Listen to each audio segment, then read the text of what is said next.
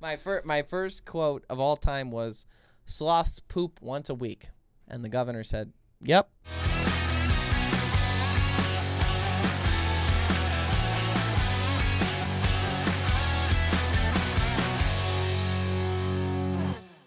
Hello, I'm Kyle Green, and welcome to the Greenway Outdoors Podcast, episode 88. Now, AJ, why don't you Ooh, ooh. introduce yourself? To, I didn't. I did a little different. Oh, A okay. little curveball. I'm AJ. I'm Jeff. I'm Ryan. Yeah. Well, I just mixed it up a little bit this week. Bef- before we start, I haven't been here in like three weeks. I've unplugged things several times just by sitting here. Have we moved anything? Is there anything I can do to kick something and ruin something? No, you still got to talk moved, in the but you'll mic. find though. a way. I feel like like you know you're walking through a store and it's like all the china is just sitting there on a shelf, not even protected, and you're like, He ruins you everything. gotta Yeah, be you- careful. That's how I feel. You're gonna make that. everything levitate and just break anyway. Yeah. Yeah. He's like starts pressing buttons on the cameras, and AJ just grabs him by the. What are you What are you doing? Listen What- here. what- you've never done that before. Why are you doing that now? the one week it was uh, some cord underneath the table or something. It like goes to the whole soundboard and everything. He's I like, moved my foot like this, and it just went boom. we were all so surprised too.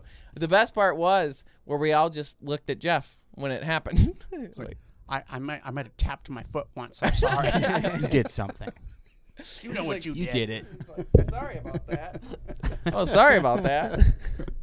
so this is episode 88, and we've mm-hmm. got some exciting stories for you. Oh, speak of exciting story, I've got a quick I one. said we had exciting. s- it doesn't There have a has lot been a of mi- it doesn't have a lot of details, so I want to get it out of the way, but it's pretty good. Okay. There was a lady. Her name Hot is story. name is Maya Murmu. She's an adorable seventy year old lady living Related to you? No, living, living in India. And she went out to her local well to go pump some water. Yeah. You know, pretty We all need that simple, water. simple little area. Is it And, like one uh, of the sad ones where she had to take the bowl on her head, or is it more normal? Good don't know. question. Not that many details, like I said. Paint the picture. Maybe if you could just listen to the story. Make make make Um, it like rate- rate the your, treatment. it's your coloring book. You know, colored in how you see fit. She's she's walking okay. to the well. She starts pumping her water. Meanwhile, While walking. mean no, no, she got to the well. She's Oh. pumping her water. Elephant comes out of nowhere, tramples her to death. Whoa. What? What Elephant- Why is this carrying? funny? You're telling it like it's funny. No, no, like no. you could have told wait, this wait, different. wait, wait. You could have told it different Hang ways hang where on, you're like calm. No, no, no, no, no. So she gets trampled to death. Very sad. this elephant escaped from some kind of sanctuary in like a neighboring state, so it traveled a long way to get here. Are they to tagging these trample, things? to trample her to death. The family obviously very sad in their local area. The way they treat deceased peoples, they do the whole pyre thing where they, you know, do a ceremony. They put them on top of the pyre, they light it, and Send him to sea. y- no, no, just like burn like 'em. a Oh. Burn Viking 'em. Viking funeral. Like Yeah. Darth no, Vader. no, but without Yeah, without the yeah. send off in the boat. They start the process. They get ready to light the thing. The elephant comes again, grabs her body off the pyre, and throws it in the air. And it's like, what? Begs, She's already gone. begs, begs the question: What did this lady do to that poor elephant I need to know. that made it attack her, and then remember her and come back for her again? There's Round some, two. there's some outside intelligence in that elephant. That's all I know. That was the extent Where do you of the see? story. Where, where is this story from? Reddit. Oh, okay. Yeah, yeah. But it, but it was like it was a link to an actual Oh, okay. news source, but it wasn't just on Reddit. Oh, that is miserable. Wild story. He told me that the other day. That's why I was struggling. And when he told me it, he built it up like he didn't allude to it being funny. He was reading it off of his phone. But it's and hard serious. to after you've read it the second time to like. But then- it's bizarre. But he was like, we were both hearing it for the first time as he was reading it, and I just lost it. He goes, because he looks up from his phone. He goes, "What on earth do you think she did to that elephant?" Because like, oh, you know, poor lady. Why, why would an elephant trample her and then come back? But like to come back to the funeral. yeah, and how, what Sounds like my family. could have attacked anyone at the funeral and went back for her? how many days Which is- post yeah. death to the funeral? You know, was the elephant? I mean, we don't know, but I'm, don't that's know. It, that's the the tale goes that the that the that the elephant rose the woman on the third day. yeah, it's a, tossed her. Aha. I'm sorry. It was a. Well, make it Well. Christian. Make it a Christian. You know. Oh, okay. Yeah. Morbid, yeah. but Christian. Yeah, I, I don't know why. That's So uh, interesting stories you said. yeah, not as not as good as You were gonna that. beat this one it's like, do you have anything that you laugh at that you shouldn't laugh at? Oh, everybody every does. day. Yeah, what do you got? I know mine. on the spot. I, I don't know a, a lady getting killed by an elephant and then getting thrown from her funeral. I That's a pretty good one. Something for me, if anybody, and I know this is, it's gonna make me sound like a bad person. And I know I laughed through that whole story, and that's pretty bad too. But just hear me out. The one that gets me is is someone being hit while they're on a bicycle, pretty good, but not a, good enough to go down initially. So they try and save Enough it, that they wobble. but they try and save it, but then they go down. Those are my favorite. I've seen it three times in my What life. What does it look like? Well, they get bumped and they they try and do They get, this like, and the they speed over. wobbles. Oh, okay. It's the overcorrecting. Oh, okay. It's the overcorrecting where they They where almost it. always end up overcorrecting and then going over the handlebars. Another story that I can't go without wet myself every time I hear it, and I try not to do it because it's been talked about so much. Mr. Slater, Scott's dad. Oh, uh, yeah. you know what I was saying. He was on a. They have like one of those pontoon paddle boats. So it's like a little. It's like got a bench seat on it, like you're at a park bench, and it's got pedals, and it's a. It's got pontoons, but it's little, but it's enough for two people. I think they call them pedal boats. Pedal boats, pedal but pontoon. It's, but it's but it's more pontoon. Yeah, the pedal boats that you sit in that Pedal- you can get for pedal-tune? that you can get for six hundred ninety nine dollars on Bass Pro's website. The ones that you're talking about, though, this you sit upright. I think you've seen the thing, actually. I've s- I know I've seen them. Is it like the ones that made all, all out of metal? Yep. Yeah. Yeah. Oh, okay. Yeah. Okay. Yeah. I see. So he was on one of those, and they were. I'm already laughing. They were in their. they were in their canal fishing for crappie, and in the canal, it's I I think it's no wake. I don't know how you can make a wake in this canal. There's no lake anymore, so it doesn't really. It's in Gla- It's, it's Gladwin. what maybe like 15 feet across. Yeah, it's eh, Maybe? no, no, No, no, no, it's no, bigger no, than no. It's about Is it? it's about Well, forty. maybe now it's, about 15 feet across. Yeah, no, it is. It was about. It's about forty yards. Um, The- yeah, the oh channel. yeah, I guess when the water The up. channel is- okay. so um, Scott's dad and I think his uncle were fishing, but at least his dad was. they were in the the canal. it's just so funny I to don't me. know I'm if this so- warrants a snort. I can't help it. So there's they're in the canal fishing, and all of a sudden they hear like distance. They're like boom, boom, boom, boom, boom, like music. Yeah, mm. give me some music. Give me. What do you? Can you beatbox? Hey, Baby, I got your money. Don't you say hey? Yep. um, so that's what he hears, and it's like getting louder, and it's like, baby, I got your money. Yep. um, and all of a sudden they come around the corner, and it's a speedboat, and it's like sunset, so it's like just, just getting dark. It's just past the pink lighting stage of the of the summer night, and uh, So not only is it a place you shouldn't have a wake, it's also a time you shouldn't have a wake. yeah, I don't think you're Yeah. allowed. I think it's a no wake time for It sure. definitely is. Yeah, and they come booking around the side, and uh, Scott said his dad, and this is what gets me. It's like yelling like, "Hey!" Waving their No, arms. no, no, no. I think it's the waving of the arms, like "Please don't hit me," that gets me. Yeah. Ryan's just disgusted with us right now, and uh, he's like waving and stuff, and they don't see him. They just keep going right at him, right at him, right at him, and uh, his dad had to bail off the boat, dives in, and it just decimates the boat, just blows right through the the um Oh. the pontoon boat. Just Spitter and splitter in twain. Yep. yeah, and the, and uh, uh, he barely cleared it, and uh, Oh. I know it's not funny, but I just you see That's some- one of those that like once the dust settles and no one's hurt, like you could see comedy in that. you yeah, know? yeah. Like the lady, she was already in heaven, so it's like, Yeah. You know, everyone should have laughed at the funeral. You know, oh, ah, Maybe she landed back on it. Jeez, No. so no, no, too far. No. Um, Didn't they get money from that or something? They had to sue somebody or something. okay, so two things. One, going, go, don't, first of all, I don't know if talking about someone's legal matters is the best idea. who's the, who, who invited Mister Law Pants over here? um, so he. Uh, Ongoing investigation. Yeah. No, that originally they like came to an agreement and they were gonna compensate him for the pontoon boat. And Mr. Slater, being like the nicest human ever, was like super reasonable about it. Yeah. Got and walked, then- got and walked then- all over. Like a couple years later, they still hadn't paid, and then he Oh, had to God. sue him and take him to court. Then they took him to court. They just won, and they just got an, they got We an, just want our pontoon boat back. It's, it's a little pit, doesn't even have a motor on it, please. it's like twenty two hundred bucks or something like that. So he he gets the he they get the boat back, and then the judgment. and then their lake goes away. So The, Good the- Lord. For people who don't know, the dam on the lake broke from Yeah. a flood, and then the whole lake, Lake is was gone. Whole lake Your is lake's down like gone. Nine feet or something. Now it's just a river, Yep. Yeah. an overgrown river.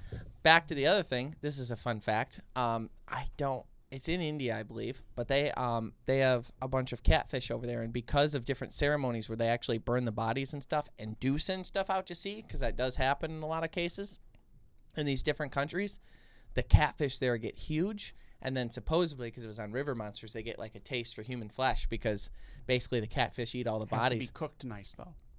Yeah, yeah, yeah, yeah, yeah. Well, the, the the fire on the for the the cremation, but so they get a taste for human body parts, and then like so if someone's got their arm in the water, they're like attacked by fish, and there's been like reports of like Piranha catfish. giant, well, giant catfish getting a hold of people. You know, um, we caught the hundred plus pounder, and these species get way bigger than that. Yeah. So they get a hold of you. They could. I had my hand in that one's mouth, and I couldn't imagine trying to like fight that thing. That our guide was right there with me to like, hey, help right in the moment. But just you're you're sitting there not even thinking anything's gonna happen, and all of a sudden something that's hundred plus pounds has your hand in the water, and you don't even know what it is. We should put up a picture of that because it's that fish is bonkers. Woof. Yeah, that was in our uh, that was in our catfish episode. Matter of fact, it's going to be launching here on Carbon TV as well as Clicks TV. So if you're listening to this podcast and it isn't like the first three days it came out, you can probably find those episodes there. Um, Ryan, you made a statement uh, a couple, I guess it was probably a couple podcasts ago about turkeys Yeah. and how hard turkey hunting is. And one of the statements you made was, "Thank goodness they can't really smell because their eyesight's so good. They're like the smartest dumb things on the planet. they really are." Um, yeah, so there was this article of this woman. Her name was Danielle Whittaker, and I'm not sure exactly what her accolades are, whether she's got like a PhD or what she does, but she she knows stuff about birds and she researches birds. All right. So she was talking about the way a lot of birds interact and some of it has to do with just physically being near each other and the, the way the bird is moving and how altercations happen Mhm. between birds. Another piece of it though she thinks is um through their sense of smell so your olfactory gland which Mhm. all an- animals have we have them and they think the bigger the olfactory gland the, the better the sense of smell is the Mhm. smaller the worse. We have we tend humans ha- tend to have a smaller olfactory gland. Birds do as well so it's believed that they can't smell that well. And so she's researching the olfactory gland and then comes across this other thing called uh, the pr- not not olfactory gland olfactory bulb. Then there's something called the preen gland preen gland and that is usually on the tail feathers of the birds and what they'll do is that that'll be rubbed off in their nest or rubbed off on different things or other birds and based on that scent which is the the, the gland produces preen which then becomes a s- smelly bacteria Oh, that's like when you see a bird preening itself. They'll reach back, rub their head on the back of their back, and then rub it on their wings and rub it on. You know, like you see a bird weirdly obsessive compulsively just rubbing their body with their head. right That's And they're like something reeks. they're- like, so she was she That's how I shower. she was researching that and she took um, preen from a different species of bird. I don't recall what the bird was that she took it from, and then put it on the eggs of a sparrow nest. And when the s- mama sparrow came back, it immediately took off. It could tell right away something else had been there. They're like Oh. these eggs smell like B O. Yeah. And what they were learning is through they they did a whole bunch of studies like this. What they were learning is that the way the bird they can birds can identify different species or the same species. They can i- identify sex. They can identify even the size of the bird oh wow. based on the scent. And I don't think it's like I think this is just naturally happening in birds. So the larger bird's going to give off a different scent, and a different species is going to know that's a bigger, different bird. I don't like want, that I don't with want to mess humans. with that. So it's maybe something kind of akin to like pheromones. Sounds like. yeah, yeah. It's the bird's metadata. yeah, yeah, pretty much. And so then it, the conversation got switched over to turkeys. So turkeys do the same thing as well, and they communicate through this preen oil substance, whatever. And they have a very small olfactory gland. However, they can still smell. And then that brought up the question: Well, wh- why don't they care about humans? Because it's believed that they still can smell humans, in in certain scenarios. It's not that their smell, like sense of smell across the board, is exceptionally good. It's good for preen. They, can, Okay. they can smell preen well, and they can lightly smell other things. And she believes that they they when we say they have a bad sense of smell, it's not that they have a bad sense of smell necessarily. It's more that they don't, just don't care because that's not something that's wired in their brain to care about. Right. They care about the smell of preen. We don't necessarily give that off, so they kind of just disregard it until they see it. And then once, because they have good eyesight, once they see what the stinks? hum- they see what stinks, they're like, "Oh, I got to get out of here." So right. it's like they don't have as many scent like receptors to take in smells, but the ones they do have are really good. Right. For one thing specifically, and they've learned that's the one I have to care about. Mhm. I don't have to care about this other one because it, it, doesn't correlate to anything. It's just a scent mm-hmm. until they see it, and then they're like, "Oh, I don't like that." Mm-hmm. I So- better awkwardly run and get out of here. Right. So they they they can smell well, but only very very specifically. Hmm. So you were wrong and a dirty liar in the last podcast. It's you're like a nice little update. Well, no, I said that. I said No, actually, it was accurate if you listen to the whole thing. I wasn't paying attention. You didn't put it.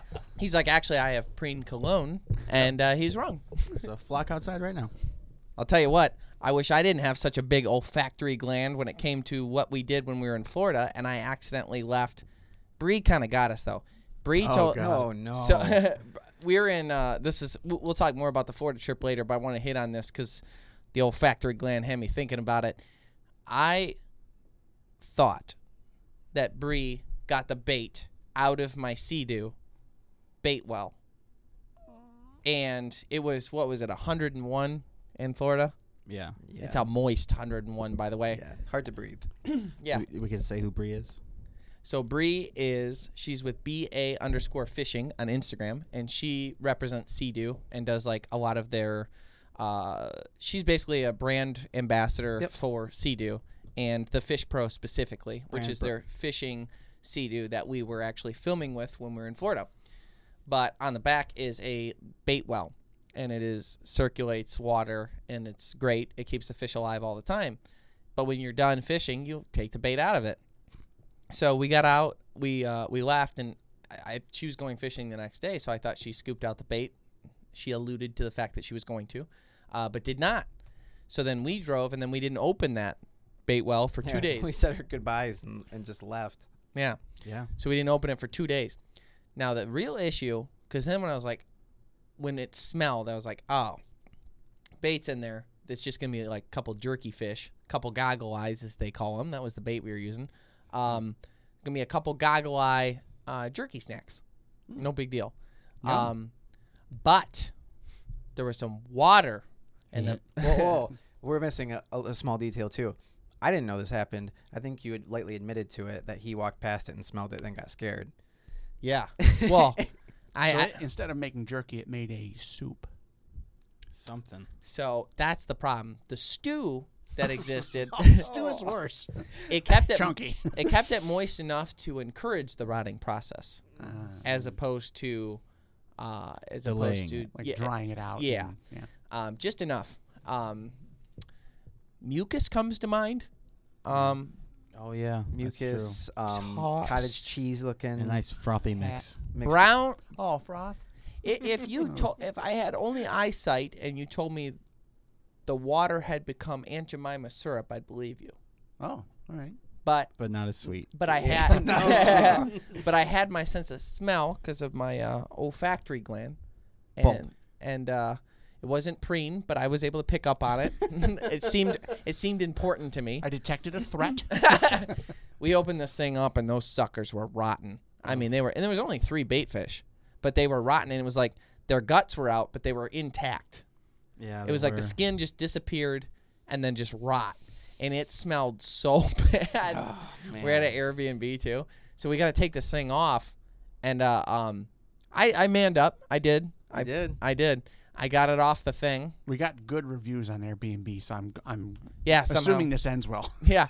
So we took it to like by the road and dumped Yeah. it, and it took everything in me to pull that off. And I was, eh, yeah. I wrapped a shirt and uh, around my Oh, yeah, head yeah. and my Oh, face. yeah. So So I wrap it around my face, like You can a shirt always, around my face. You can always tell when someone's on the side of the road with a shirt wrapped around their face. Something went down. Yeah, something bad happened. so I dump, I dump out Especially the in Florida. I dump out the cooler and the the fish, and then uh, we took it and we just filled it with laundry detergent because that's what we had in dish soap and Lysol spray, Mm-hmm. and uh, we did about fifty rinses, and Yeah. it, it never was right. Mm. It always was a little ripe Yeah. the rest of the trip, but we made it tolerable. And then by the last day, I used that jet ski, called it Old Stinky. Yep. I used that Sea-Doo uh, on accident, an accident because I was going to use the other one. And then once I was circulating fresh water through there, it, it wasn't terrible, but uh, it wasn't good. we, we we did get scared when uh, at, at one of the houses we were at, we kept the sea-doos at nighttime in the garage, and this was during the rotting process. Oh. So the garage smelled pretty bad even after the cooler was clean. like it was like it was like lingering in there. Like it didn't matter how how open everything was. The garage, the doors, everything was the open. scent was baked Yeah. in the It was- It was really Yeah. funny. I go, we were uh, um, there was a gr- there was a door to the hallway, which which was the laundry room, and then my my bedroom is actually down there too, and I opened that door to go to the garage for a second, and I go, and I go, AJ, it's getting in, it's getting in, and it got in. You see it coming. So we, it's It like the was like cartoons that. with the hand, with Yep. the pies coming to get you. Only it's not a Yep. pie. exactly.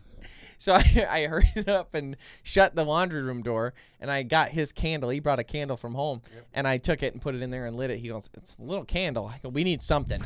he goes, "All right." So we we left that in there for like six hours, and then went back in, and then it lightly smelled like candle and not as Yeah. much like terrible. Smelled like off apple pie. I couldn't imagine good. that three little fish this big could throw off that kind of stench. It was Yeah, it's bad. decom- yeah. it was really you bad. leave them Posing. wet, no, Yeah, they'll decomposition. get you.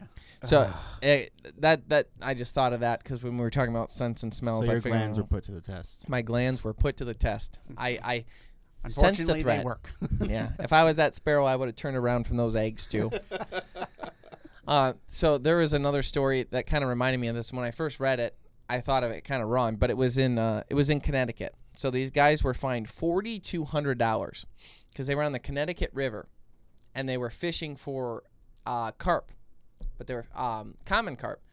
But apparently on this river, and I could I kind of like I don't know, man. I don't know what it is about me, but anytime I watch Cops or I watch um, that what's that show, the Uh, the wardens. the wardens, the game warden show, and stuff like that, I'm always like, come on. Like I always tend to want to side with the bad guy, and I don't know why that is, but I'm like, give him a break. Like he didn't know, or like when they go after someone for like baiting for deer when you can do it in most states, so you couldn't do it in that one. It's He's like just he's, snagging. he's feeding his family. This is like foreshadowing for something that happens two weeks from now.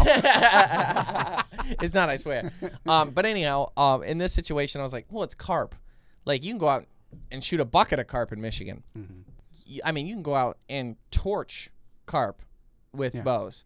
Um, or uh, however, it's like they're thought of as a trash fish. Um, so I was like, well, maybe these guys just thought that, and on the Connecticut River, they didn't realize that that was the case. But when the um, they didn't have licenses, so I was like, all right, well, if you kind of screwed up there, it's hard to back you up there. Mhm. And they had like dozens of these carp, and you're only allowed one per day. And I think it's got to be over 26 inches or something. So they were way over, which is how they racked up a $4,200 bill. Do they like treasure carp? I Well, know that's- it's so weird. that's That's weird. it, it's considered, and they use this term, a trophy carp river. What? Yeah. These are uncommon carp. yeah. that actually is the common carp species, Yeah. which is technically Trophy. not considered a uh, um, uh, non-native or uh, invasive. species. Yeah. So, because of that, the common carp is treasured there. Hmm. And but whereas like Asian carp, you can go out and they're begging you. I think it's illegal to put them back. You know what I mean? If you shoot, Oh, if you- you get them. So This is how other people experience the story of not being able to hunt doves in Michigan. They're like, we hunt them everywhere here. right. They're like, hmm. why? Why would you try to protect them? They're they're literally everywhere, and they they taste good. What? Well, that so speaking of tasting good, that's what was interesting is they said, well, to remind you, the common carp were brought in during the Industrial Revolution for food because people ate them. Mm. So that's kind of interesting. I, you know, it, it was they were planted there and they're like, "Hey, you're coming in and shooting them. Because they breed well. all the all our guys in the factory really want to eat those. Don't uh, don't do that." It's a hot commodity. Yeah. Um, so I found that to be pretty interesting. And then in the article, stupid me read it at first, and I was like, "Wait, what?" And they're like, "Well, these fish won't go to waste. We're we're donating them to a facility for um, it's a rehabilitation center for injured mammals." And I was like, What? "What Oh, are you gonna? uh, are you gonna rehab the fish?" And then I was like, "Oh no, you're gonna feed them the fish, stupid." Oh, but yeah, your head like your head wants to go there. I was like, getting angry. you're like you're like you're like they are not going to rehab those carp. that was that was where my head went too. Yeah. But but no, they have sea monkeys then too. yeah no it was uh it was uh it was more normal Yeah, than these that. These guys had a lot going against them. It's hard to side with them, Yeah yeah. Once you don't have the licenses, I'm out. And then Yeah. especially because the licenses are only they're not that expensive. the only thing they had going for them at that point was they they had them in coolers, so they had a plan. Yeah. I like that they weren't going to waste them. I won't- That's all I had. Yeah, what do you? I'm, What do you? I'm, I'm kind of with you when when there's stories like that though. It's because we've learned this traveling around, going to different states. Like it can be really hard to properly understand all of the laws requ- that are required just for you to have a successful legal hunt. So like I would totally get like, hey, sorry, we took five, we didn't know. We're from Michigan. They're everywhere in Michigan. So we, you know, but we bought our licenses. We didn't realize that there was a big thing. So you get your, you know, your one. Everybody gets one, and then after that, if you do it again, it's a big deal. But if you've got forty some of them and you didn't buy a license, I, It was dozens.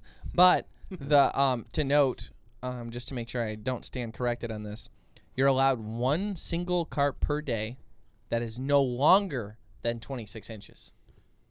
so it has to So be it's sm- shorter. Yeah. So, which I, I assume the the bigger than 26 are the breeders. Yeah. They're you know that Don't you li- back to Jeff's point? Don't you love how they phrase that though? No longer. W- Why can't, just It's say little shorter? No shorter than.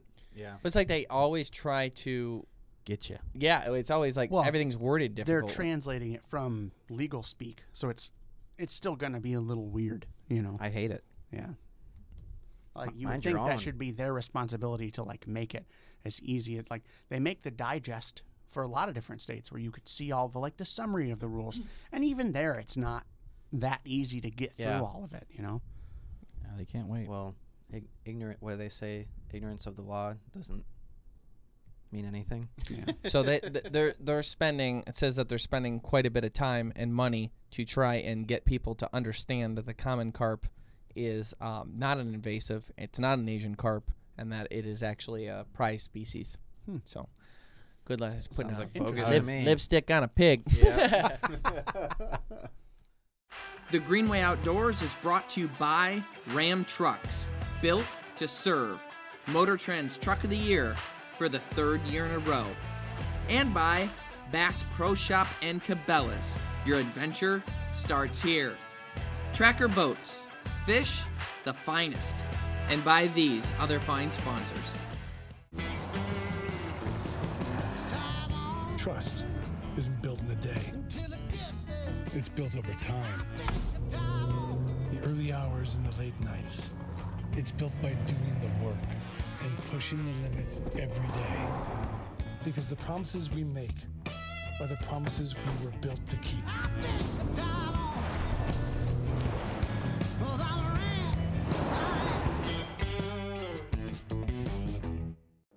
If you'd like to help support the Greenway Outdoors, please like and comment on this podcast and subscribe to all of our channels. Transition to next story's going a little slow. Hey, speaking of slow, you had a story about sloths? go ahead ryan So I I've been for probably two years now. I've been trying to read this book. It's pretty involved, and it's called a Fifth brief. grade reading level. y- Yeah, it's hard. that was pretty good he kind of got you Um, it's called a brief hi- brief history of humankind, and it, it, it just talks about the knowledge we have from the beginning of humans to Mhm. to present. And uh, one of the things is it like a comparison thing like you're comparing like oh in the 1600s we knew this now we know this or is it like here's everything that we've learned along the way that that okay yeah. So I and- bet and if you would have waited like 10 seconds, you would have found out.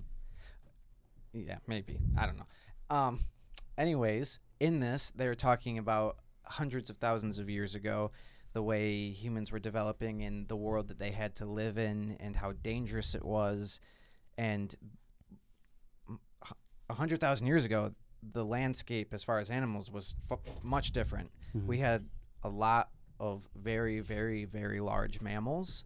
And the reason we don't have them anymore is because we hunted hunted them into extinction. And large mammals they talked about one animal that took like a, a year and a half to reproduce so it when it was impregnated a year and a half to drop Jeez. and so, one of the animals that we used to have here in the United States or in, in North America was the ground sloth. And it was just another one of those animals hunted to extin- extinction. And it was Easy hunt. it was uh, rediscovered in 1797 was the first um, fossil or By the colonials. or uh, uh, remains found of this animal. And I guess the hot spot for it, weirdly enough, is in West Virginia. I don't know why. They they've found a lot in this particular area of the United States. Colonial Williamsburg. like you original said, original 13. like you said though, the landscape was so different then. So. Right, I, and I I it, I don't know enough to really Hmm. Explain why they would all be in one area. It has to be food, I would assume. Um, but I would just No, doing ca- no doing more research on these large large mammals and specifically the ground sloth. There was this article written about a guy who was out turkey hunting with his father-in-law, and they were stalking these two turkeys. They were just kind of doing what we do, the spot and stalk, and and as they were moseying across this river, they, they, they started following them, and this river had previously had a flash flood, so there was like a lot of exposed dirt on the side of this river, and while they were standing there figuring out what they were going to do to chase these turkey, they saw this the the guy who f- found this item saw a clump of dirt and he like kind of like shoot it out of his way, like kicked it out of his way, Yeah. but it didn't really move, and so he's like looking at it, kind of like realizing what you know how you look at something you're not quite figuring it out and it takes a while to stare at it. So he was doing that and finally he he approached it picked it up and it was a, a massive massive skull and he said it weighed about 30 pounds but it was, Oh, it was full of clay and dirt and oh, okay. all that. So it was still messy they It's old. so it just a, it was a giant skull super cool. So he sets it aside. He's going to come back for it later. They finish out their hunt.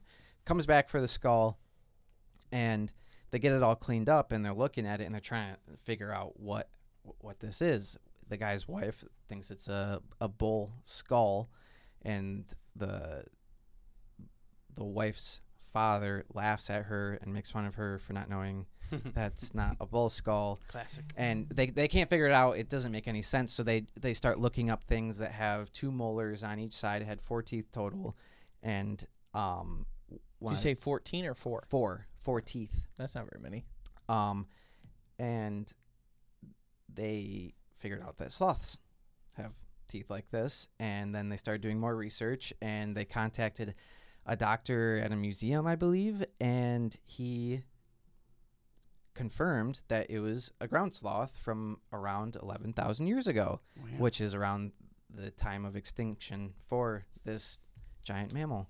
Hmm. And That's interesting. the guy is- the guy who found it says it's in safekeeping right now. It sounds like he's trying to hide it from everybody because Mhm. it's got some sort of value.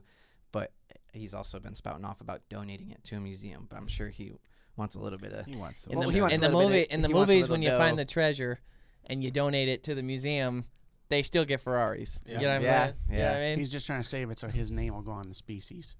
This is Slothicus Jim Brownicus. Jim Brown. That's That- so funny. That's actually. So it'd be, I mean, it'd be really freaking cool to find a giant sloth. uh, Come, to come to the realization of everything, be like, what is this? And then researching it and figuring it out and talking to people. Sounds like a little little movie. You know, I I think it's cool anytime you can find any kind of like bones or skulls or anything. Remember that park over by our house where there was like a whole mess of them? We like dig, there was like those little stones that were everywhere, and we would just always dig up. no, I'm just kidding. I'm- it's a cemetery joke, Jeff. I didn't. Oh, he said I- park. I, I, I got I'm it. like- I got I'm it. Ryan like- got it. I'm thinking like, where by our house? is a park with stones. I, you can think of- yeah, yeah. I, You would make fun of dead people? It's a terrible joke to make on the podcast. You're the one who brought up the lady that got ate by the elephant. Eight. you didn't. this, time, this time she was eating. Tossed her like a pizza. You know what I'm talking about. She's throwing dough. my dad uh, when he was growing up on their farm it was it, it always impressed me when he's telling the story and growing up and seeing how far the cemetery actually was from the farm that they would go they like would walk down into the cemetery as kids and it's an impressive walk for little kids. But I guess one of the days it was after like the 4th of July or Memorial Day or something they walked down there and the, all there's four siblings in total and they're all a year apart. It's like like baby after baby after baby.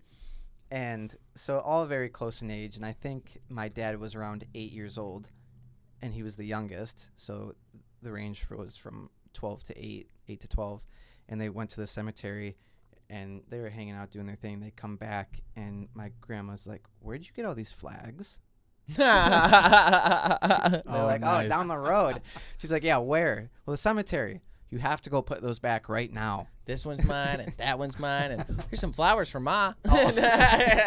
But I got them for you, I swear. yeah, that's a little. Actually, a fun fact about a sloth is before the Greenway Outdoors existed, my very first press, Your very first kill. my very was at the Detroit Zoo. No, um, uh, no, my very first um, press of any kind was we had the Jason Project. I think I may have told the story before, but the Jason Project was like this educational week that took place at our elementary school, and uh, they uh, I got to meet the governor, and then they interviewed me and asked me a question. And they said, "Out of everything you learned this week, what's the one fact that stands out to you most?"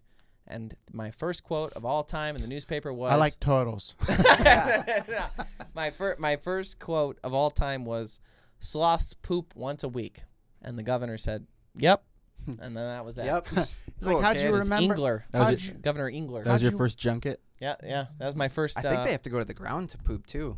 yeah that's why it takes them once a week it takes them so long to get down there How'd you remember that, kid? Oh, me too. that's fair that's fair until i got that mucil Oh my gosh. Now we haven't had a podcast in a few weeks, and that was because we were in Florida, and um, we're gonna be talking to Bree from Sea-Doo, the girl that I mentioned earlier, uh, the expert, and one heck of a fisherwoman. Fisherwoman? Do you say fish? Just fish angler. It's probably fine. anglers, anglers, fine. Yeah. Shut up, Jeff. Yeah, thanks, Rye. Thanks. Right. Um, so anyhow, the- I'm, um, I'm sorry. we're gonna be talking to her about everything we did with Sea-Doo and all the deep sea fishing and the crazy fishing that we did do. But before we do that, I want to talk about uh, the tarpon fishing that we did while we were there. Yeah. and we'll talk about that this week, and then we'll talk about uh, The rest every- of craziness in Florida. yeah. So upon arriving, uh, we met up with Frank Viola. Viola. Viola. I know he corrected me a couple times. Uh, it never stuck. Um, but we, we met up with him to go fishing for tarpon, and he introduced us to a guy named Court. Ah, yes. And Court Court is like a basketball court. Yes. I was never. I'm so bad with names, and I always the names always happen when I'm getting mic'd or I'm doing something, and Yeah. then I'm like, Never sticks. yeah, yeah, I, I, like I can tell you everything about Court, but you know his son just got a new bow.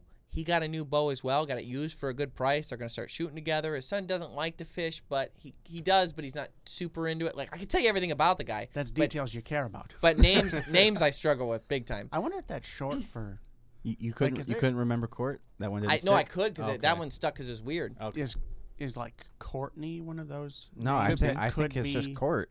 Really? Yeah. Yeah. Court. C O U R T. Huh. Cool dude. Great beard. Um, Yeah. So we met up with those two, and the idea was, I, I, Frank had like this random idea. He's like, you know what we should do? Oh, we should yeah. we should teach you to fly fish. And he called me, and he goes, Hey, how do you feel about fishing with the best? That's my bad, AJ.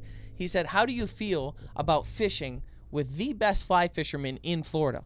I was like, I've never fly fished before. Bad. I go, I've never fly fished before, but that sounds like the right way to learn Sure. which turned out to not be the case. I um, Court yelled at me. No, I'm just kidding. He did not. Um, Me. so we go out the first day, and it's we're on a flat, is what they call it, and basically it's two to four foot of water. Yep.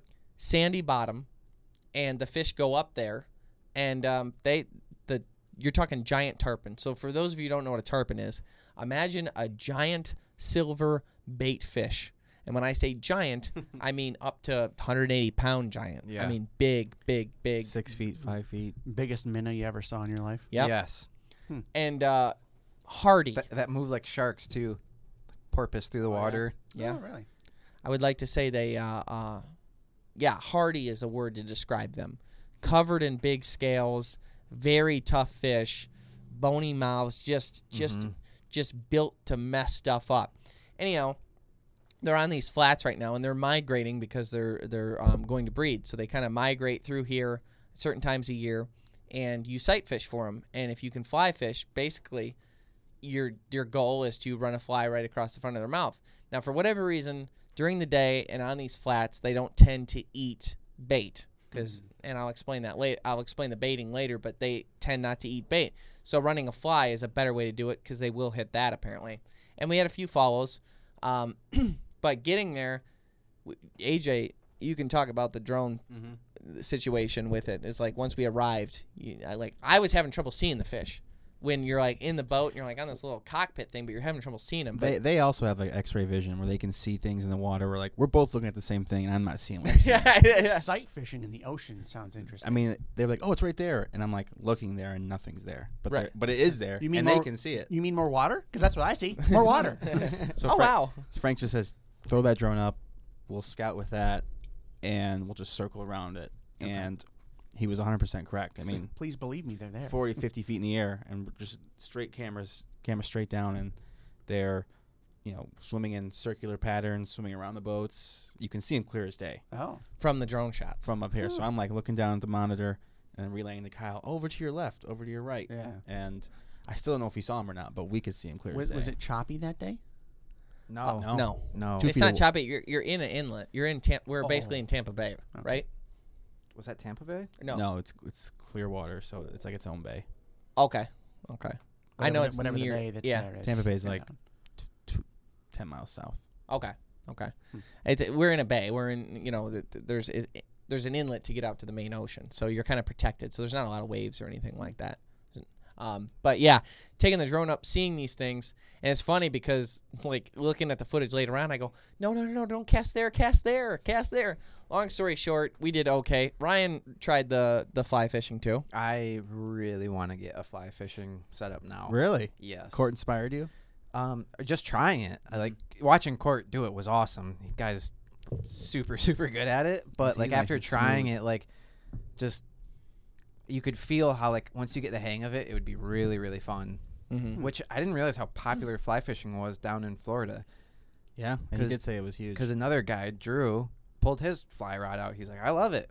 Well, he was Half sa- the people I take out fly fish. he did say that. Frank or Court said that they believe that fly fishing for tarpon is the number one inspiration to get people into fly fishing now. Like Oh, that's nice. the that's Did the for me. the Frank fishing said trip that. that's getting everybody into it right now. So I thought that was interesting. So we did that. Uh, failed miserably. Um, I did get the I did get a couple casts that made sense that went right across the fish's face and just didn't want it. Um, Which you know I said I said how often do they strike? He goes. You probably got to place 12 good flies before one will take. I was like, I'm three out of 12 ain't bad. so I was like, man, I really hope you're real t- front heavy on that statistic, you know, but but we weren't. So then we went out to um, basically these the bridges that head out to the ocean, like that kind of uh, you go out the inlet if you continue to go under the bridge and out. And what's happening then is these little crabs are floating down. They they Oh, yeah. they get up into the current and then they float out to the ocean and they do it at night. Um, and it starts like around 10 p.m. or something like that. So we went to this bridge and the crabs are floating by. So literally, we just took out the bait nets and you're just waiting for crabs to go by the boat and you scoop them up. And they're like little guys and they're like, they try and get away a little bit when they see it going. yeah, uh, but they're relatively easy. Ryan, how many did you get the one night? I don't even know. Ryan made it his goal when we were just waiting to get a fish. He's like, well. Call me when you're ready, and uh, until then, I'm catching crabs. And uh, it's uh, he, he might as well have been in Vegas because he was catching crabs. Use the little shampoo now. Or, Yeah. yeah. The comb. How, how many do you think you got? I'd hundred. Yeah, it, it- a hundred in a in a couple hour period. It was awesome, and it was fun. 'cause- I asked Frank too. I was like, "At what point does this become annoying?" You did. I was Yeah. like, I don't know if I'm I'm, not just, stopping. I'm just, I didn't know if it was just annoying him or if it, getting them was good or was he, what. Was he like using them for later? Or? no, He he, can sell them. you can resell. Oh, really? yeah. Oh, okay. He sold them to the bait shop. Oh, neat. They can buy them from him legally and then sell them as bait. Oh, cool. So Ryan made him money. Yeah. Um, Definitely. a good amount. Um, yeah, good amount. So we- we're catching them, and then basically the tarpon come there at night to feed on those crabs. So they know that those crabs are going to be floating through there anyhow. So what you do is you catch one, and then you, the bigger one's the better. One pinched me so good I bled. Uh, Oh, but y- you you hook them at the very tip edge. So if you're looking at the crab, and he's got two points on each side of him, and then his claws are out front. You hook one of those points, the least amount of it as possible, but to make sure it gets on the hook. Then you drop it in the water and you open your bail, and then you let it free spool down, and you have a bobber. Um, or no, you do not No, have no, a I bobber. like, I take no that back. There is no bobber. You just free spool it, and you let it go down, and then if your line starts really ripping out, you set the bail, and then you set the hook like. And Frank said he was setting the hook like three, four times. Oh. I didn't get the memo, but I said it once and perfectly, I might add. Yeah. But uh, um, but yeah, so it was floating down, and all of a sudden my line just starts peeling out, and I look at Frank. I go, "That's different." He's been quoting me ever since. He said that's all he's ever He gonna say again. And uh, he goes, "Set the turn the bail over," and I'm like, "It's going out quick, but not like it's not what I imagined." So I was like, sixty percent thinking I had a fish. You've done this before, but you're wrong. so I set the bail reel and I set the hook and I'm like, oh mother. I'm like, this ain't, this ain't, this is something. He goes, just keep reeling, and he immediately takes off and uh, um, he, we were in spot lock with the trolling motor, turns that off, gets the boat, and we start chasing the fish. Oh. I mean, he's driving the boat and I'm reeling as fast as I can to keep up with the fish, and he's just trying to cut the space because for the first, you know, the minute that it took him to get us going, that fish took Yeah. a lot of line. Yeah. Like it was just, bzzz, and I'm just like, this isn't real life. I'm like, what? A, I'm thinking it's got to be a shark. You know, it's like Frank's like, we're gonna be here for an hour. He's got a buddy doing scuba, and he's got something down there that he's pulling on with. I've never, s- I've caught giant sturgeon. I mean, I've caught sharks. I've caught uh, tuna, mahi. Nothing compares to this. yeah. Eh, the way it peeled out line was bonkers. And he goes, "Okay, close the bail and start reeling." I'm like, "I don't wanna." I gotta tell you, it it was, it was. He sits me up in front of the boat on a cooler, has a seat, and poor AJ's trying to work all the lighting. Ryan's on the follow boat. He's mm-hmm. trying to film from the other 10:30 boat to get get the outside perspective. The fish immediately takes us from this. We under the bridge. We had all kinds of lights mm-hmm. because it's super lit down there. He takes us out. I mean, he can't wait to get to the dark, the fish. So we're running all the lights and trying to deal with the camera equipment. And I'm not helping anybody with anything because I am just holding on for dear life. I can't explain to you the power of this fish. It's so much worse than a sturgeon. It's so much stronger than anything else I've ever felt in my life. It was as soon as it was Worse happening, paddlefish. way worse. Paddlefish oh, yeah? is Doesn't a joke. compare. Doesn't not even a not even a smither. Although enjoy our paddlefish episode that's coming out in a couple Say weeks. paddlefish. it, it's depending on how you hook them can be pretty rough. We've had a Jeff, couple. Jeff, no. I, I can't I can't say ex- I can't explain to you how this is I don't think saying a hundred times harder is enough. Oh. And I'm I'm trying not to exaggerate. So maybe it's fifty five times harder. But it's that much harder for sure. Wow. This fish went berserk. So I'm up in the front and I you know it was so frustrating because like you're reeling down you like reel as you lower your rod towards the fish and then you lift up again. And the idea is a couple of the tactics and a couple of things they were saying to me is um, they're like always make the fish be turning the boat. So there's a boat with three four guys in it. It's, it's not a little boat. We're all in it. And basically what you're doing is in the front is if the fish is trying to swim this way trying to go that way you're putting the the um, rod on the other side of the boat and you're making him pull the entire front of the boat and turn it Oh, away okay. and that tires him down mm-hmm. another thing was he's they kept saying drown them which i don't know what that meant but because it's a fish silly they said drown him drown him drown him and they kept calling it a handstand and basically the fish would come up and they they proved right the fish would come up and get a gulp of air as a break And when he would do that, it was as if you punched him in the butt with 62 Red Bulls and a Yep. B12 shot. And he would just, once he got that gulp of air, he's like, so long, suckers. And it's like, we're going out to sea. And at a point, he started to take us out there. Yeah, we, got pretty close. We weren't far. Yeah, so we started to go out the inlet. I'm like, if we go on the the waves start getting big, and I'm like, you add waves to this, I'm a chumba, uh, which is uh, Australian for puke, and things are gonna get hairy, and it did for a bit. But so he's peeling out, and but every time you like reel and bring it down to him, or get him to turn the boat, or something like that, it's like he would just take out whatever whatever you gained. You'd hear the spool give it back to him, and it's mm-hmm. like, ugh. And when you get that gulp of air, it would be like he'd go on a four or five minute run, peeling line the whole time, just just and the whole route going.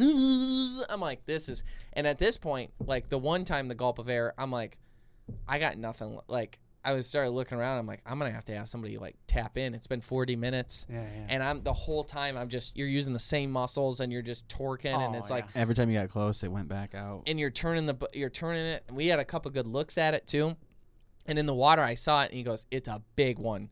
I'm like, figures. of course it is. I would have taken average. it's like it's a long night, you know. Um, so we're still going, but back to the drowning thing. So what you're supposed to do is when they come up for that gulp of air and you feel them starting to come up, you have to dunk the front of the rod in the water as far as you can possibly go and not let them get that gulp of air. When you do that, they kind of do a head handstand where it like forces their head down and their tail goes straight up and down, and that just sucks the life out of them big time. Not enough to really have an effect, but it's better than the gulp of air uh, nitric oxide thing they got going on. Yeah, Um, it's it's like you know ridiculous. It was I was, we were quoting Fast and the Furious where we were out there, and um, so it goes on for about an hour and fifteen minutes of that. And uh, by this time, I'm just I'm over it. I'm I'm I'm like I and they're like, come on, you can do it, you can do it, you can do it. I'm like, I think I tore something in my shoulder. Of course, it's the right shoulder. As soon as it heals, I do something else stupid like this, and um, it was just crazy. I mean, from the chaos of Ryan trying to film it too, I can't even imagine what it what it looked Well, like yeah, over there. it was like um, I was on Court's boat and he has this thing on the front that's like a giant pedestal thing that you stand inside of. It's mm-hmm. like a like crow's At nest. Crow's Nest. yeah, Yeah. and it like it wraps around your waist. So I'm mm-hmm. like propping myself in there, like as we're like doing laps around this boat, trying to get the best shot possible. the fish is turning the Close boat to so midnight. the yeah yeah it's been an out yeah I'm sweating through shirts. I look I like you in 70 I degree weather. I picture him like talking about how intense it is, whatever, and then we cut to his camera, and all you see is him in the distance going. it was intense. It um, was. And the fish was turning the boat so often that the the camera boat was having so much trouble pacing around Yeah, that AJ just got on our boat. He was just with me Oh. because it was it- it was chaos. Mm-hmm. Uh, we get it to the boat, and Frank grabs it, and he tells me to grab the gloves out of the bucket and open the bail to give him some slack. Oh yeah. and he's holding on to this.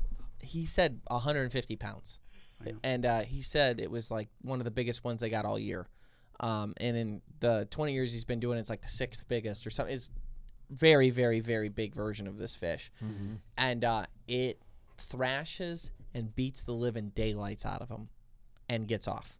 And then he goes to grab the pole, and it's like going, going, going, and it uh, um, broke the line because once it went, taut, it was like wrapped around something. when you or got something. the gloves, you set the pole down. yeah, That's what it was. Yeah. And it was just sitting there. right. Because he didn't- said it didn't he said, take the pole. no, No, no. Oh, the pole okay. was just no. He said get. Yeah. He said give me slack, so I gave him slack, and then I just set the pole down because I got to go get the gloves. he did tell you. so, Yeah. I mean, And the line wrapped around something, in the boat. Sure. So when the fish had full force and the line, the the, the, the line was only um it was only 100, 100 pound line I think or something like seventy five pound line. It's light tackle. So as soon as the force of the fish was and there was no reel to deal with it, it just snapped. So the fish got off. So the footage is a little sketch at the end, but we got plenty of it of the fish itself Oh, for the actual episode itself. But catching a 150 pound tarpon at night is Well, watching Frank, like Frank, Frank's hand is in its mouth and he's holding on, and watching it start to thrash while he's holding on. And Frank's not a small dude. oh, like he's pretty big. Frank's like six six. yeah, he's he's a pretty like in, Single, like- by the way, ladies. Yeah.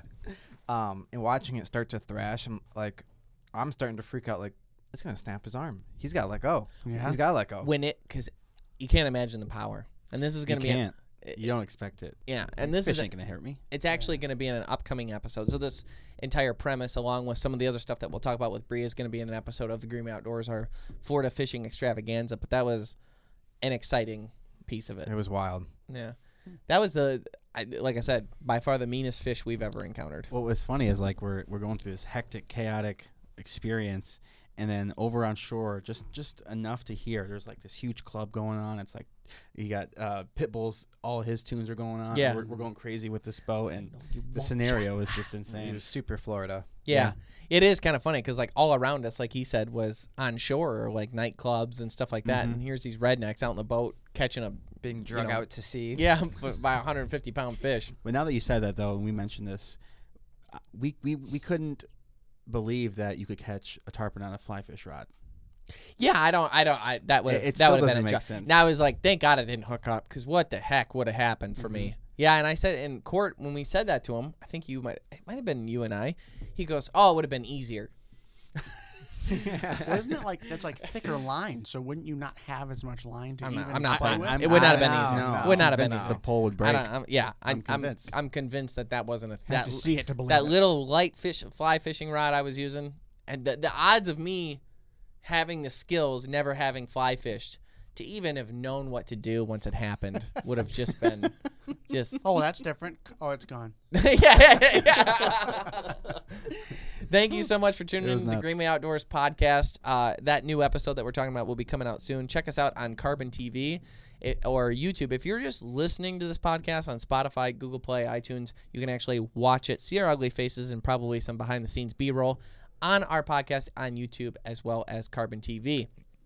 Please check us out on our main TV show, which can be found on a variety of platforms, including Carbon TV and Clicks TV. You can find that at www.thegreenwayoutdoors.com and then click How to Watch. You can find all of our episodes there. In addition to that, our online series, our Huntcast series, is on Carbon TV as well as Clicks TV, as well as uh, and YouTube channel as well. Our how to video series is also found there called the Outdoor Education Series. So check out everything that we have to offer. We got a lot of stuff. Yeah, we got a lot going on.